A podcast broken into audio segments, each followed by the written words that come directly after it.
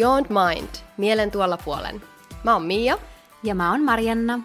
Tässä podcastissa puhutaan elämän taijasta ja itsensä kehittämisestä sekä inspiroidutaan uuden oppimisen äärellä. Tuu meidän mukaan latinalaisen Amerikan viidakoiden kautta Barcelonaan fiilistelemään elämän suuria kysymyksiä. Nautin matkasta!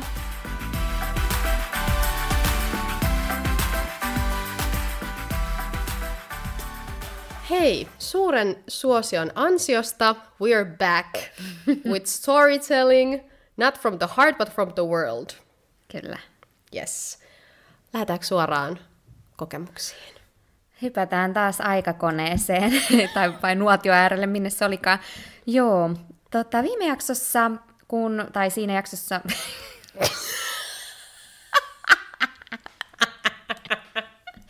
Nimissä jaksossa. Viimeksi kun lähdettiin jakamaan näitä tarinoita maailmalta, niin me pyörittiin aika paljon tuolla Karibian merellä ja Kostarikassa, ja jatketaan vielä yhdellä tarinalla ainakin sieltä päin. Eli tota, Kostarika on ollut meidän molempien matkalla semmoinen maa, joka on jättänyt syvät jäljet ja jollain tavalla muuttanut elämää. Ja mulle Kostarika on niin kuin edelleen kaikista paikoista, missä mä oon koskaan asunut, niin se on vaan mun koti. Jotenkin mä en ole missään tuntenut itteeni ehkä niin omaksi itsekseni kuin ehkä siellä. Tai ainakin se aika ja ne muistot, mitä mulla on tästä hyvin rakkaasta maasta, niin jotenkin se on ollut niin mullistava. Mutta mun viimeisimmät kokemukset ja pidemmät ajat, mitä mä vietin Kostarikassa, liittyi siihen, että mä olin töissä tämmöisellä Envision-festivaalilla. Um, Envision Festival on tällainen ehkä, miten mä nyt sanoisin, vaihtoehtofestari, mikä järjestetään kerran vuodessa Uvitassa tuolla Kostarikan Tyynemeren puolen etelärannikolla. Ja se on tällainen fuusio, sanotaanko tämmöistä hyvin luonnonläheistä tapahtumaa. Se on siis se festivaali järjestetään viidakossa siellä meren rannalla, ja sen niin yksi tällaisista missioista on, että se rakennusvaihe, se itse festivaali period, mikä on noin viikon verran, plus sitten se teardown-vaihe, kun se kaikki puretaan, niin se ei jättäisi mitään printtiä siihen paikalliseen ympäristöön. Ja myöskin sen festivaalin ulkopuolella tämä johtoryhmä tekee tosi paljon hyvän tekeväisyystyötä ja muutakin duunia sillä alueella, esimerkiksi paikallisten työllistämiseen ja luonnonsuojeluun liittyen ja näin. Mutta mm, miten mä päädyin sinne töihin oli ihan siis uteliaisuudesta. Muistan, mä seurasin silloin monia joogaopettajia, jotka mä olin nähnyt, että ne oli päätynyt sinne pitää vaikka joogaworkshoppeja ja se näytti tosi mahtavalta tapahtumalta, niin sitten mä lähetin sinne ihan tällaisen niin kuin trainee-hakemuksen ja pääsin sitten mukaan sitä tiimiä ekana vuonna, kun menin sinne, ja sitten seuraavana vuonna, kun mä olin siellä töissä, niin olin ihan sitten palkkalistoilla. Ja Tämä on tämmöinen aika kansainvälinen porukka, ketkä tätä festivaalia pyörittää. Monet on Jenkeistä joko pysyvästi Kostarikaan muuttaneita tai sitten tälleen ajanjaksoja siellä viettäviä mahtavia tyyppejä. Mutta tämä aika, kun mä sinne päädyin ensimmäistä kertaa töihin, niin oli aika semmoista, että mun henkilökohtaisessa elämässä oli tosi paljon vaikeita asioita tapahtunut ja tapahtumassa. Ja sitten siihen tuli tämä mun unelmien työharjoittelu päälle, niin se oli aika kova kombinaatio, mutta tosi spesiaalia aikaa myös. Mä majoituin ekat viikot tämmöisen yhden pariskunnan luona, jotka asu siellä vuorilla vähän kauempana rannasta. Jenkkipariskunta, jotka oli muuttanut pysyvästi sitä asua Kostarikaa ja rakentanut sinne oman äh, rakennusalan yrityksen, mitkä teki isoja ja pienempiä rakennusprojekteja täysin niin kuin kestävistä materiaaleista käytti tosi paljon kaikki erilaisia tekniikoita, millä rakennuksissa on mahdollisimman kestäviä, mutta samalla, että ne ei kuluta luontoa. Ja heillä oli sitten iso paikallisista koostuva tiimi sit siinä taustalla kanssa apuna. Mutta Mielenkiintoista tässä oli se, että mä muistan tona aikana mun elämässä, mä olin jo tehnyt paljon kaikkia vision boardeja ja muita, ja mulla oli ollut yksi tämmöinen kuva, tällainen trooppinen setup jostain joogadekistä, joka oli rakennettu bambusta, josta oli semmoinen aivan mieletön viidakko ja merinäköala.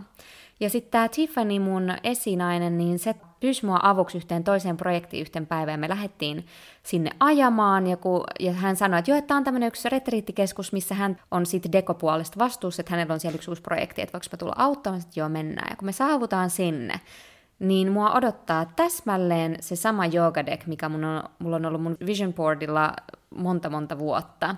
Se oli aika semmonen, että hetkinen, ihan kuin mä olisin ollut täällä joskus ennen.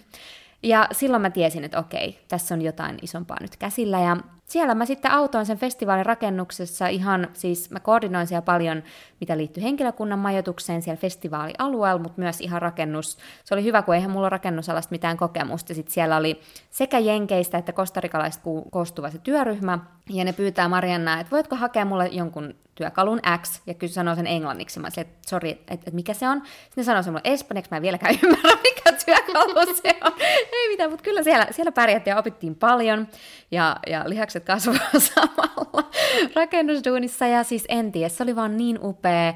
Mä sain sitten ne festivaalipäivät itse vapaaksi, kun mä olin tehnyt niin paljon niin kuin sitä building-puolta, niin aivan mieletön kokemus, ja kaikki tällainen niin kuin vaihtoehtoinen tämmöinen pieni community, on pieni, pieni, siellä, siellä on siis tuhansia ihmisiä, mutta että miten semmoinen voidaan rakentaa tyhjästä ja seuraava vuosikin, kun mä olin siellä, niin siis niin paljon tarinoita ja kokemuksia. Ihan siellä oli se yoga ja tämmöinen spiritual workshop alue, mikä oli uh, ihan tämmöinen päihteetön alue. Sitten siellä on myös paljon, siis todella niin kuin rauhallinen ja tämmöinen miten mä sanon, hyvinvointiin keskittyvä tämmöinen rakkaudellinen festivaali, mutta sitten tuolla skenessä voi myös liikkua sitten kaikkea paljon muutakin. Niin, niin heille oli sitten aivan oma alueensa tämmöinen teltta, mihin sitten pystyi menee, jos olikin vähän rankempi trippi menossa. Ja sitten siellä oli tota, naisille oma teltta, kello oli kuukautiset, minne sai mennä tekemään tällaisia pyhiä rituaaleja. Ja ja sitten oli tietysti eri lava-alueet, missä oli eri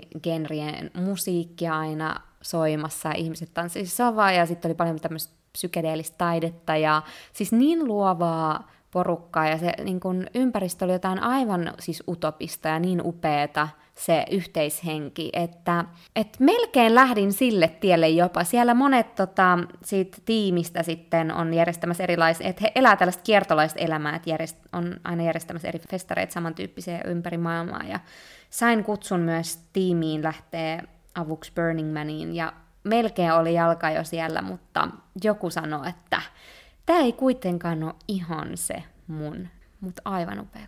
Ja siellä tosiaan festareilla, on töissä varsinkin tällaisilla trooppisilla alueilla usein, siis se, mikä staff housing, mitä mä sielläkin itsekin koordinoin ja rakensin, niin siis se on ihan tämmöinen telttamajoitustyyppinen. Että et nopeasti ihminenkin sopeutuu siihen, että nukkuu teltas, mulla on semmoinen oma niin tämmöiset puupallet siellä, mihin mä saan sitten patjon siihen, ja jos on tota, vielä tuuria, niin tällaisen hyttysverkon, ja siellä sitten peseydytään meressä ja yritetään elää mahdollisimman ekologisesti. Kolme kertaa päivässä soi kello. Siellä oli sitten taas keittiötiimi, jotka koostu vapaaehtoisista, ketkä laittoi paikallisista aineksista herkku vegaaniruokia. Ah, ihanaa. Ja yksi juttu, mikä tällaisissa kokemuksissa on se ehkä itse mehu siellä, niin on nämä ihmiskohtaamiset ja minkälaisia erilaisia tyyppejä sitä tapaakaan ja heidän elämäntarinat. Esimerkiksi tässä genressä tuli tavattu ja juteltu paljon ihmisten kanssa, jotka elää vähän sellaista erilaista elämäntyyliä, esimerkiksi kellä saattaa olla useampi kumppani tai ketkä asuu tällaisissa kommuneissa, missä sitten kaikki vetää jotenkin vaan yhteen hiileen ja tuo oman annettavansa pöytään, missä lapset kasvatetaan yhdessä ja koulutetaan yhdessä ja kaikki rakennetaan yhdessä. Et tosi mielenkiintoista semmoista niin kuin maailmankuvaa avartavaa tarinaa kyllä mahtui tähän kanssa mukaan.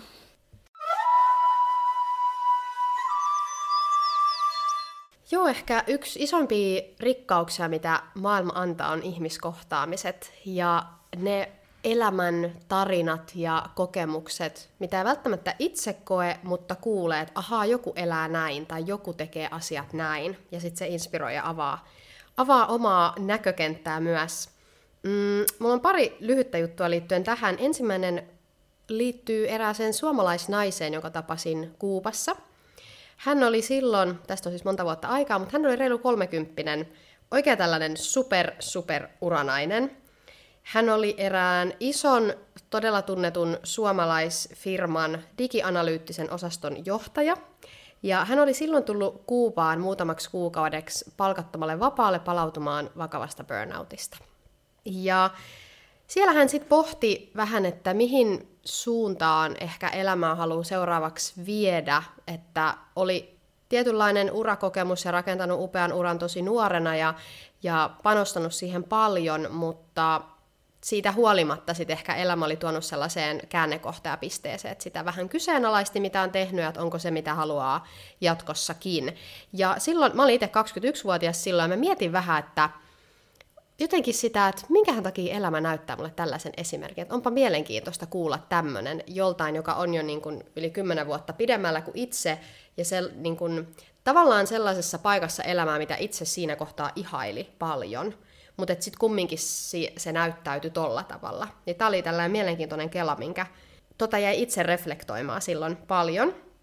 Ja sitten toinen tällainen esimerkki liittyy mun ex-kollegaan, entisellä työnantajalla. Hän oli aivan ihana um, tällainen marokkolaisnainen, joka oli yhdessä portugalilaismiehen kanssa, ja heillä oli, tästä on nyt jo vuosia aikaa, mutta heillä oli kolmevuotias poika, ja mä olin niin inspiroitunut, kun he kertoi tästä, että miten, miten he tätä kansainvälisyyttä elää ja tavallaan siirtää tälle pojalle eteenpäin ja monikielisyyttä ennen kaikkea. Hän oli siis tämä poika kolmevuotias ja puhui jo niin sujuvasti, mitä kolmevuotias voi puhua, niin portugalia, eli tämän isän kieltä, ranskaa, eli tämän äidinkieltä, ja sitten vielä espanjaa. Sitten mä olin ihan, että miten te teette tämän käytännössä, miten toi toimii, koska mitä mä oon kuullut Suomesta käsin etenkin, että hirveät paineet ja strategiat ja säännöt, että kuka vanhemmista saa puhua mitäkin kieltä ja missäkin elämässä tai elämän osa-alueella, että jos kotona puhutaan tätä kieltä, niin sitten ihmisen aina pitää puhua tätä kieltä, ja jos tarsa puhutaan tätä kieltä, että niitä ei saa jotenkin sekoittaa ja lasta ei saa hämmentää ja näin. Että mä että miten te saatte ton toimimaan. Ja sitten hän kertoi, että no, että itse asiassa menee aika, aika luonnostaan, että toki siinä pitää tietyllä tavalla panostaa eri tavalla ehkä vanhempana, mutta sitten jossain kohtaa ainakin heillä se meni vähän niin kuin omalla painolla. Et esimerkiksi iltasin, kun he laittaa tämän pojan nukkumaan, he saattaa kysyä pojalta, että no miten sanotaan hyvää yötä äitin ekalla kielellä, eli ranskaksi. No poika sanoo hyvää yötä ranskaksi. No miten sanotaan hyvää yötä äitin tokalla kielellä, eli arabiksi. No poika sanoo sen arabiksi. No miten sanotaan hyvää yötä isin kielellä, eli portugaliksi. No poika sanoo sen portugaliksi. Ja sitten taas tämä tulee myös sen pojan suunnalta. Eli sitten vaikka aamulla, jos se poika katsoo lastenohjelmia jollain kielellä X, niin hän saattaakin sanoa äitille ranskaksi, että äiti, voidaanko katsoa lastenohjelmat tänään ranskaksi? Selvä, vaihdetaan ranskaksi. Tai sitten seuraavan päivänä se saattaa sanoa isille, että iskä, nyt haluan kyllä katsoa telkkari portugaliksi. Selvä, kieli vaihtuu portugaliksi. Että mm. tämmönen. Ja mä olin aivan blown away tästä, että niin totta, tollastakin sitä vaan tapahtuu ja näin se, näin se heillä toimii. Mm. Että nämä on kyllä inspiroivia. Ja ehkä se syy, minkä takia tämä jotenkin mulle kolahti kovaa, oli se, että mä muistan, että mä olin itse pienenä äärimmäisen katkera siitä, että meidän, meidän perheessä puhuttiin vain suomea. Mulla oli siis ystäveyden kotona puhuttiin vaikka ruotsia tai espanjaa, ja mun mielestä se oli siisteintä ikinä. Ja se oli mun mielestä suuri vääryys, että meillä puhuttiin vain suomea. Ja en mä tiedä, musta se on jotenkin vaan niin, niin hieno asia, että joku voi kotoonta käsin saada vähän niin kuin puoli huomaamatta luonnostaan siinä elämän mukana vaikka kaksikielisyyden. Ja sitten joku toinen, joka saa kotonta vain yhden kielen, niin joutuu myöhemmin elämässä laittamaan ihan hulluna aikaa, eforttia ja resursseja ylipäätään siihen, että saa sen saman kielitaidon, mitä joku toinen sai ikään kuin siinä elämän mukana kotioloista. Ja en mä tiedä, mä oon niin jotenkin kielifani-ihminen, että sitä ehkä toivoa, että jos on joskus itsellään lapsia, että heille saisi annettua monikielisen, monikielisen elämän, koska onhan kielitaito kyllä varmaan yksi suurimpia rikkauksia, mitä voi lapselle antaa. Hmm. Toikin kyllä riippuu tosi paljon siitä, että millaisessa ympäristössä kasvaa. Musta tuntuu, että Suomessa ainakin me ollaan niin onnekkaita, koska meillä on se mahdollisuus ja myöskin pakko opiskella vieraita kieliä tosi nuoresta. Ja sekin on niin kuin mielenkiintoista, että miten hyvin suomalaiset puhuu englantia verrattuna vaikka ruotsiin, mikä on meidän toinen virallinen kieli. Tai siis silleen, että miten nyt sen sanoisi, mä muistan, että täälläkin ihmiset, tai monesti niin kuin ulkomailta tänne muuttavat ihmiset ihmettelee vaikka joskus mun espanjan taitoa tai, tai jotain muuta, ja sitten muutenkin omassa arissa, kun on tottunut puhua sujuvasti kolmea kieltä, mistä vaan yksi on se oma äidinkieli, mitä mä nyt lähinnä Miian kanssa puhun ja sitten oman perheen kanssa, milloin nyt soitellaan, mutta, mutta se, että muuten niin se pääkieli on englantia ja espanja.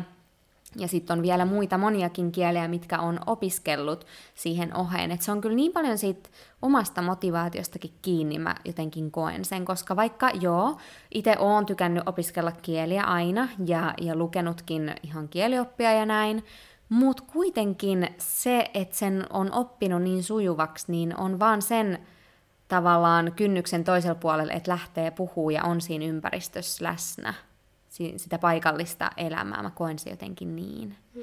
Koska mäkin, mä muistan, että mä oon kanssa ajatellut, ajattelin pienenä noin, että voi kun olisi siisti, jos olisi monikielinen tausta tai, tai perhe, mutta kielenki, kaikki kielet voi oppia, jos vaan omistautuu tavallaan sille, ja jos sä uskallat olla täysin jotenkin siinä, niin kuin, jos sä ympäröit, ihmisen, ympäröit itse sillä paikallisella elämällä ja kulttuurilla, niin mä en usko, että tai joo, voi olla tiettyjä tendenssejä, että jollakin jokin, jokin tietty vaikka aine koulussa tulee helpommin kuin toiselle, mutta kielet mä uskon, että se on kyllä niin pitkälti sitä, että vaan sukeltaa siihen.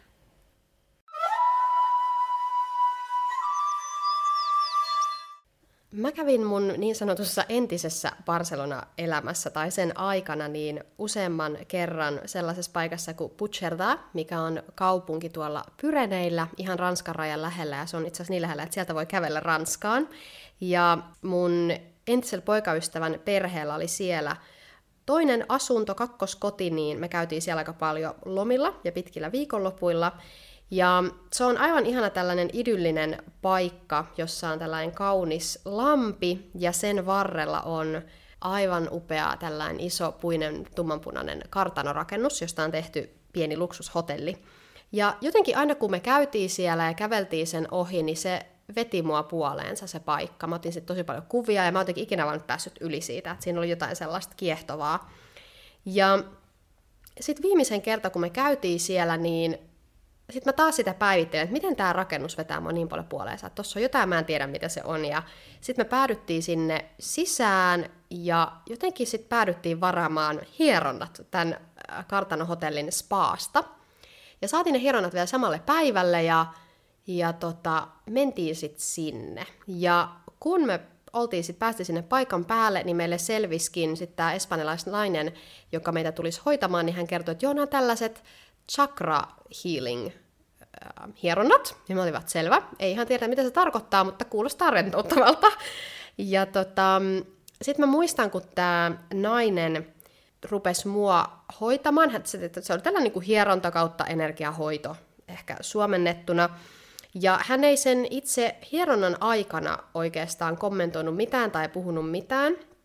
Ja hän antoi mun vaipua sellaiseen transsitilaan, mutta sitten sen jälkeen hän, hänellä oli aika paljon sanottavaa. Ja, ja tota, kun mä katsoin jotain mun aikaisempia noutseja sieltä, niin siellä oli esimerkiksi tällaisia kommentteja, että tiedätkö että sulla on enkelin kasvot, ja tuosta sun oikean olkapään kohdalta loistaa sellainen tosi kirkas valkoinen valo. Ja että se valo on niin kirkas, että se ihan häikäisee hänen silmiä. Ja sitten se sanoi, että hän huomasi sen hieronnan aikana, kun hän antoi energiahoitoa, niin hän huomasi mun solarplexuksesta sen, että mulla on ollut tosi rankka ajanjakso elämässä äh, takana vähän aikaa sitten, ja että se oli niin voimakas se kokemus ja se jotenkin se synkkyys siinä, että hän ihan itse herkistyi siinä sitä hoitoa antaessa. Ja tämä liittyy mun rankkaan burnout-kokemukseen, mikä oli silloin tapahtunut joku aika tota ennen, ja mä luulen, että se oli tämä mitä hän sanoi. No sitten sieltä tuli tällaistakin kommenttia, että niin, että hän näkee, että jos sä haluat lapsia, niin siinä 29-30 V aikana on sekä idyllinen tai semmoinen niin kuin optimaalinen aika, mutta sitten muistaa, että siinä kohtaa, kun tuntuu, että haluat lapsia, niin kaikki stressi pois elämästä. Että se on niin ihan ehdoton asia. Ja sitten se sanoi tällaisen, että, että sä näet tosi paljon, mutta sä puhut vähän. Ja että, että mun pitäisi puhua enemmän ja luottaa siihen, että se mitä mä näen on totta, ja mun pitäisi puhua siitä enemmän. Ja sitten sanoa, että mulla oli pallean alueella kerääntyneitä asioita, joita mä en päästä ulos. Ja tämä oli ehkä sitten tämän, tässä päivässä tällainen ensimmäinen niin intro-informaatio, koska sitten kävi niin, että tämän hieronnan jälkeen Um, sitten hänen mies tuli sinne, pelmahti paikalle ja sitten me jäätiin juttelemaan, minä ja mun ex-poikaystävä ja tämä pariskunta. Ja sattui sitten olemaan niin, että tämä mies on numerologi. Ja no, sitten siinä höpöteltiin ja sitten asiat eskaloitui niin, että tämä mies tuli sitten samana iltana sinne meidän kämpille tekemään meille numerologiset tulkinnat, niin sanotusti.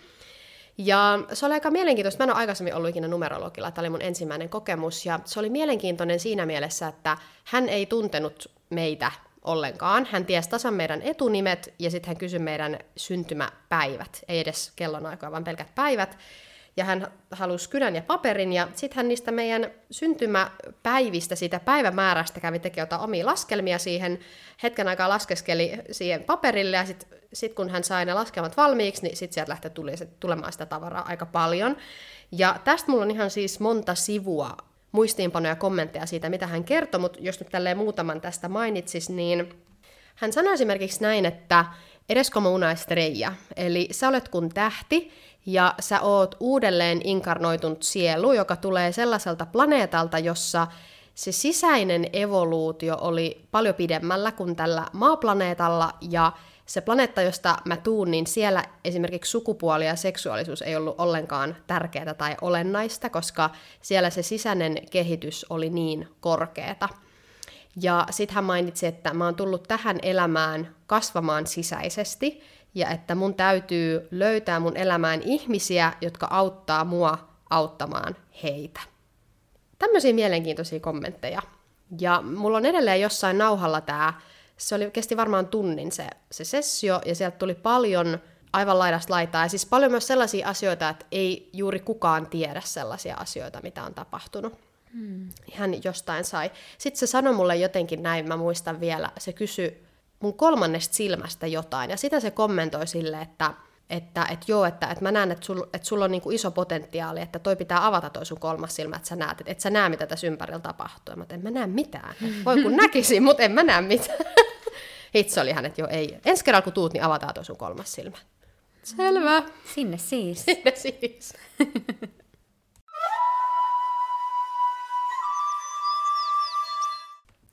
Seuraavaksi sitten kuullaan semmoinen pieni rakkaustarina. Ihanaa! Joo. Elämä taas vei eteenpäin ja 2017 taisi olla vuosi, kun mä lähdin töihin Pääsissaarelle. Et sitten sen kauemmas. Niin. Long story short, netistä taas sieltä ihmeellisin hakukoneiden ja hakujen seurauksena, niin olin löytänyt itselleni tällaisen projektin. Mä lähdin kehittämään tällaista Ecolodge-konseptia ja Destination Pääsessaari. Ja sinne sitten lähettiin, oli kaikki viisumit ja muut hoidettu Chileen Suomessa, ja kun saavuin tähän paikkaan, niin todellisuus tai taas ei aivan matchannut sitä, mitä oltiin puhuttu. Mutta tota, tämä oli tämmöinen pieni, tosi rural, ruraali, onko se sana suomeksi? No kuitenkin tällainen maalaistalo, missä sitten oli rakennu, rakennettu ympärille tällainen high-end glamping-konsepti, eli glamping on tämmöinen luxury camping, eli tällaisia mökkejä tai bungaloveja, ja sitten se koko niin kuin ideaali kehittää sitä guest relations puolta, jotta tästä paikasta ekologista tulisi jonain päivänä yksi parhaista majoituspalveluista saarella ja elämyksistä itse asiassa. Ja, ja tota, no sitten kun mä pääsin sinne, niin tulikin selväksi, että täällä on just sesonkin loppumassa, että tämän koko Lodgen henkilökunta on kohta lähtemässä takaisin mantereelle. Oli Chiilestä tullut kanssa sinne töihin, ja että mä olin jäämässä sinne sitten töihin. töihin pyörittämään sitä paikkaa yhdessä sitten tämmöisen general managerin kanssa, joka ei ollut siellä koskaan paikalla, ja toinen oli sitten tämän paikan kokki. Ää, mua muutama vuotta vanhempi mieshenkilö. Ja tota, tämä paikallinen omistaja, tämä oli siis tämmöinen konsepti, missä oli kolme muuta sijoittajaa Chiilestä plus sit paikallinen omistaja, tämmöinen herra Heurapu, joka oli rapanuilainen, polyneesialainen tällainen vanhempi hyvin arvostettu mies sillä saarella, jolla oli oma farmi siellä ja eli tosi silleen mukavaa elämää siellä perheensä ja, ja karjansa kanssa. Paljon oli hevosia ja lehmiä ja kunnon semmoinen maatila setting. No mä jäin sitten sinne ja tota, tämä meidän kokki oli tosi ihana tyyppi, se niin kun, otti oikein tehtäväkseen näyttää mulle sitä saarta ja paikkaa ja me sitten sen moottoripyörällä kierrettiin vaikka missä ja meillä oli tosi niin kuin nopeasti löydettiin semmoinen yhteinen sävel siinä, että me oltiin tällaisia luontorakastajia, että me niin kuin kauheasti tykä, tykättiin bongailla erilaisia näköalapaikkoja ja uida meressä ja, ja tota, käydä siellä maatilalla hakea omat tota, ruokamme tai ainekset illalliseen ja näin. Että semmoista tosi maalaheista elämää elettiin ja sittenhän siinä nyt kävikin niin, että aika nopeasti siinä yksi ilta tota, tähti taivasta ja, ja linnunrataa katsellessa siellä makoillessa, niin me huomattiin, että me taidetaan nyt olla rakastumassa toisiimme. Ja siitä se sitten lähti. Ja tämä kaikki tapahtui aika nopeasti, mutta se oli vaan niin, kuin niin meant to be. Kunnes sitten, mä olin ollut siellä ehkä vajaa kuukauden vasta siellä paikan päällä, ja mä olin siis mennyt sinne tekemään sitä projektia kolmeksi kuukaudeksi. Niin tota, yksi ilta sitten hän ei tullutkaan enää kotiin. Me asuttiin siis kaikki siellä samassa paikassa, missä tämä maatila oli, koska se oli sen saaren ainoan kaupungin ulkopuolella. Ja tota, yksi päivä hän ei sitten illalla tullutkaan kotiin ja mä aloin vähän huolestua, mutta samalla vähän ärsyyntymään ja ajatella, että no sit se on nyt löytynyt jotain parempaa tekemistä ja tälleen niin kunnon tämmöinen jealousy ö, iski. Ja sitten tota, hän ei tullutkaan koko yönä sinne. Ja seuraavana aamuna niin mä herään siihen, että hänen yksi ystävä on tullut sinne, hakee jotain hänen tavaroitaan ja kertoo, että, että joo, että hän on ollut viime yönä moottoripyöräonnettomuudessa ja on nyt koomassa sairaalassa.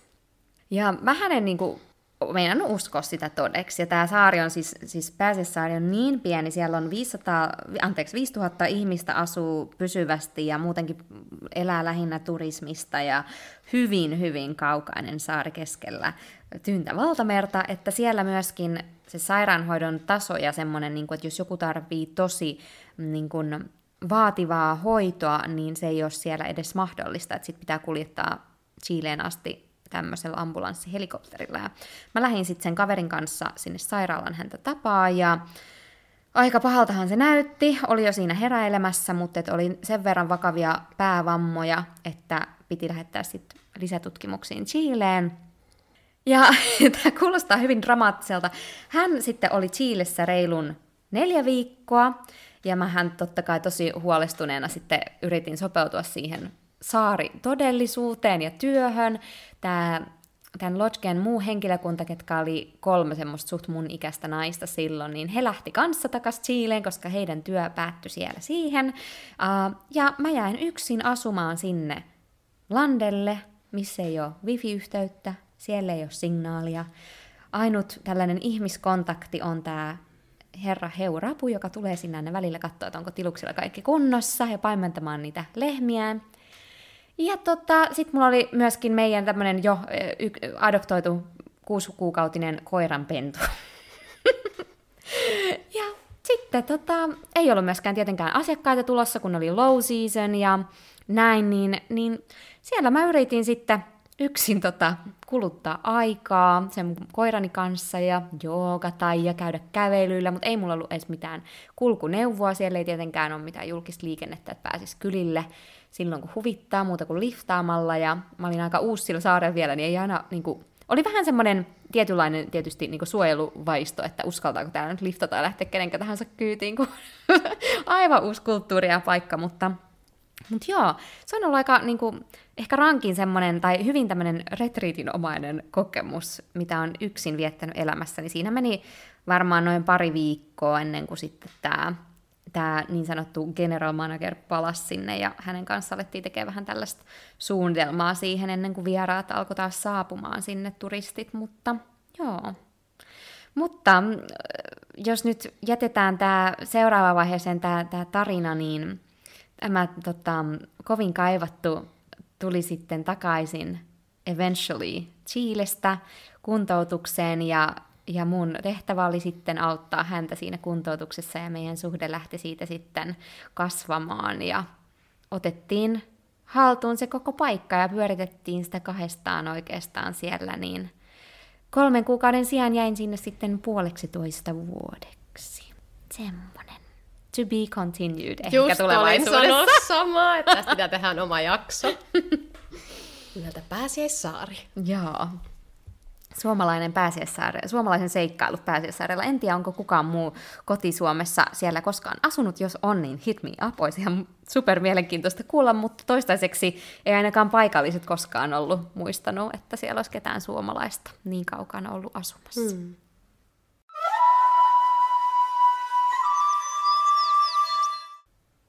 Musta tuntuu, että meillä on nyt tullut tässä aika monilta eri vaiheilta erilaisia tarinoita, ja näitähän riittäisi vaikka koko loppuelämäksi tota, jaettavaksi, niin Olisi ihana kuulla, miltä nämä vähän erilaisemmat jaksot vaikutti.